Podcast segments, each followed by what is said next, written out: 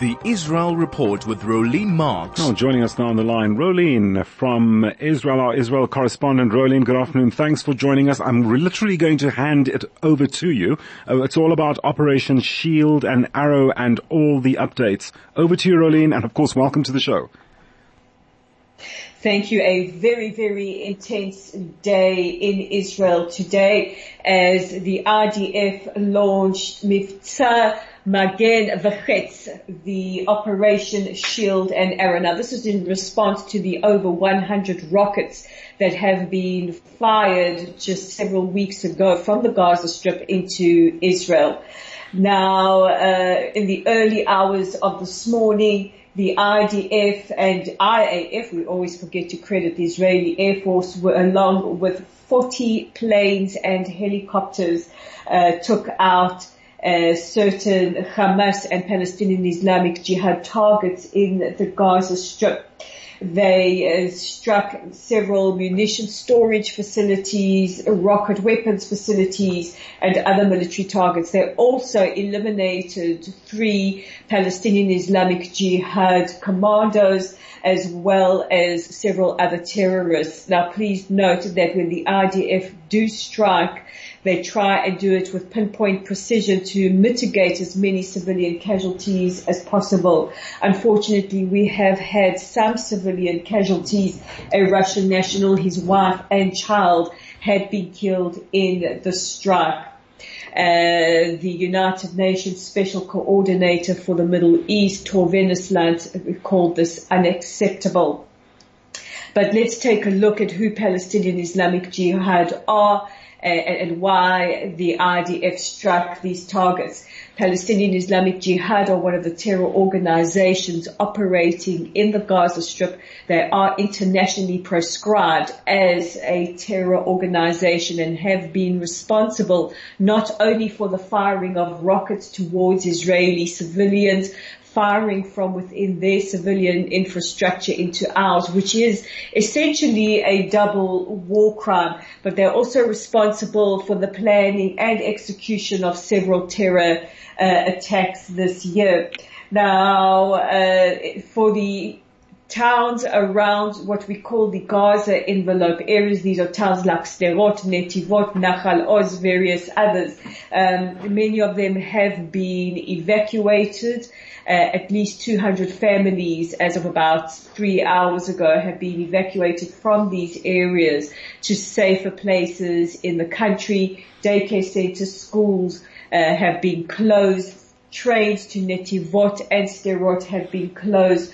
We are bracing ourselves for possible reprisals. Um, we have opened shelters as far as here in Modi'in and Herzliya. Uh, uh, the Home Front Command gave the okay uh, for evacuations, and as our president said earlier today, it is an absolute imperative to follow the advice of our Home Front Command. So let's take a look also what the response internally in Israel is, and I want to be very clear on something that no matter what the internal domestic issues are, uh, and we know that there have been a lot of divisions over the last couple of months uh, uh, around the proposed judicial overhaul. So one thing we are absolutely united on, and that is security. Uh, I also want to reiterate uh, just to be very, very cognizant of where you get your news from. Mm-hmm. I know that there are many WhatsApp groups, uh, you know, trying to break news, trying to bring you news. And while that is important, uh, I know that several have um, been posting messages, something like 10,000 IDF reservists have been called up. This is not the case. There is speculation that we may be calling up some reserves, but at the moment the IDF have not released any details about how many reserves they intend to or have called up. So please just be very, very aware of news that hasn't been corroborated. But according to Rear Admiral Hagari, there is a possibility that we could call up reserves. This is something mm-hmm. that um, we try to use as much of a, uh, a deterrent from the sky as possible so that we don't have to engage any uh, troops unnecessarily. Our Defense Minister Yoav Gallant has spoken to the mayors of the Sderot envelope towns. He has said they must be prepared for any scenario and that this operation could last several days. The leader of the opposition, Yair Lapid, has said that the opposition are 100% and give their full support behind the security officials. Uh, what is interesting is that earlier today it had been confirmed that National Security Minister Itamar Ben-Gvir had not been made aware of these operational plans. There were concerns that he could possibly leaks into media and this could ruin our element of uh, surprise. We've heard from our president, Isaac Herzog, also congratulating the IDF on these strikes. Now, it also must be noted that targeted assassinations of known terrorists is within the remit of international law. This is all done within the remit of international law. And, and here, this is where you see um, Israel's current Supreme Court actually in action mm-hmm. because the Supreme Court will coordinate very, very closely with DABLA, that's the Military Advocate General, to ensure that every strike, every uh, part of this operation is in cooperation with international law. The funerals for the uh, for the terrorists who had been killed has already taken place. But as uh, we are bound to have, we've had some of the mainstream media mm-hmm. giving the updates without the context that uh, they are taking place against. Remember, these are in response to over 104 rockets fired at Israeli civilians. That is not within international law.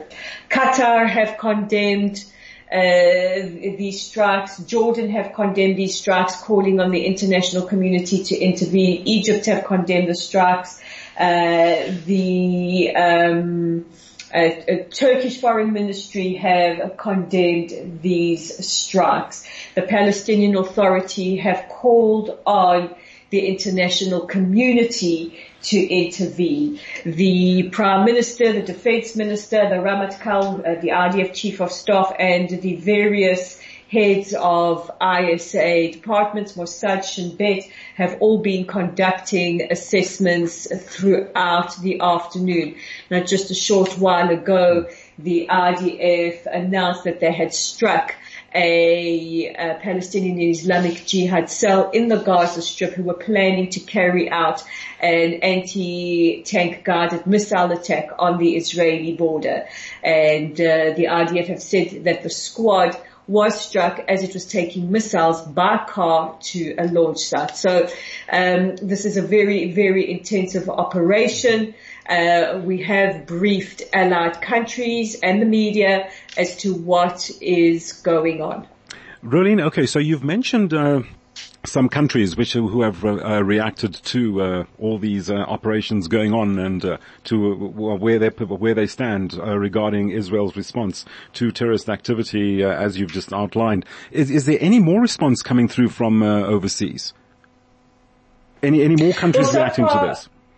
So far that's what we've had to date. We are expecting mm-hmm. uh, allied countries to to back Israel's right to defend herself. You know, this is when you will see uh, kind of these divisions, the countries that uh, you know tend to to pick a side. Uh, I'm sure we all know where the South African government will stand on that if mm-hmm. they do actually release a statement, but. Um, uh, we are expecting allied countries like the United States, uh, European countries, the United Kingdom and various others to um, stand behind Israel's right to defend her citizens. And as many people have been saying, if you were quiet, if you were silent, when 104 rockets were raining down on our citizens, sending families into their shelters and causing damage to um, to infrastructure and, and, causing injuries to people, then maybe you should take the high road when it comes to Israel defending herself. Very quickly, Roland, any of the Abrahamic nations, has there been any response uh, from them? From what I gathered from, from the countries you outlined earlier on, I don't think any of them featured there, correct? Just, uh, just so far, no Abrahamic okay. countries have weighed in.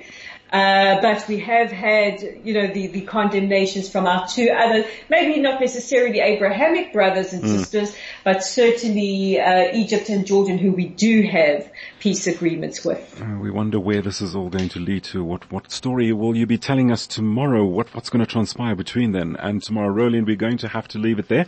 Thank you so much for giving us uh, about an update as to what exactly is transpiring in Israel at the moment under Operation Shield and arrow in defense of the Holy Land. Roly Marks, our correspondent from Israel.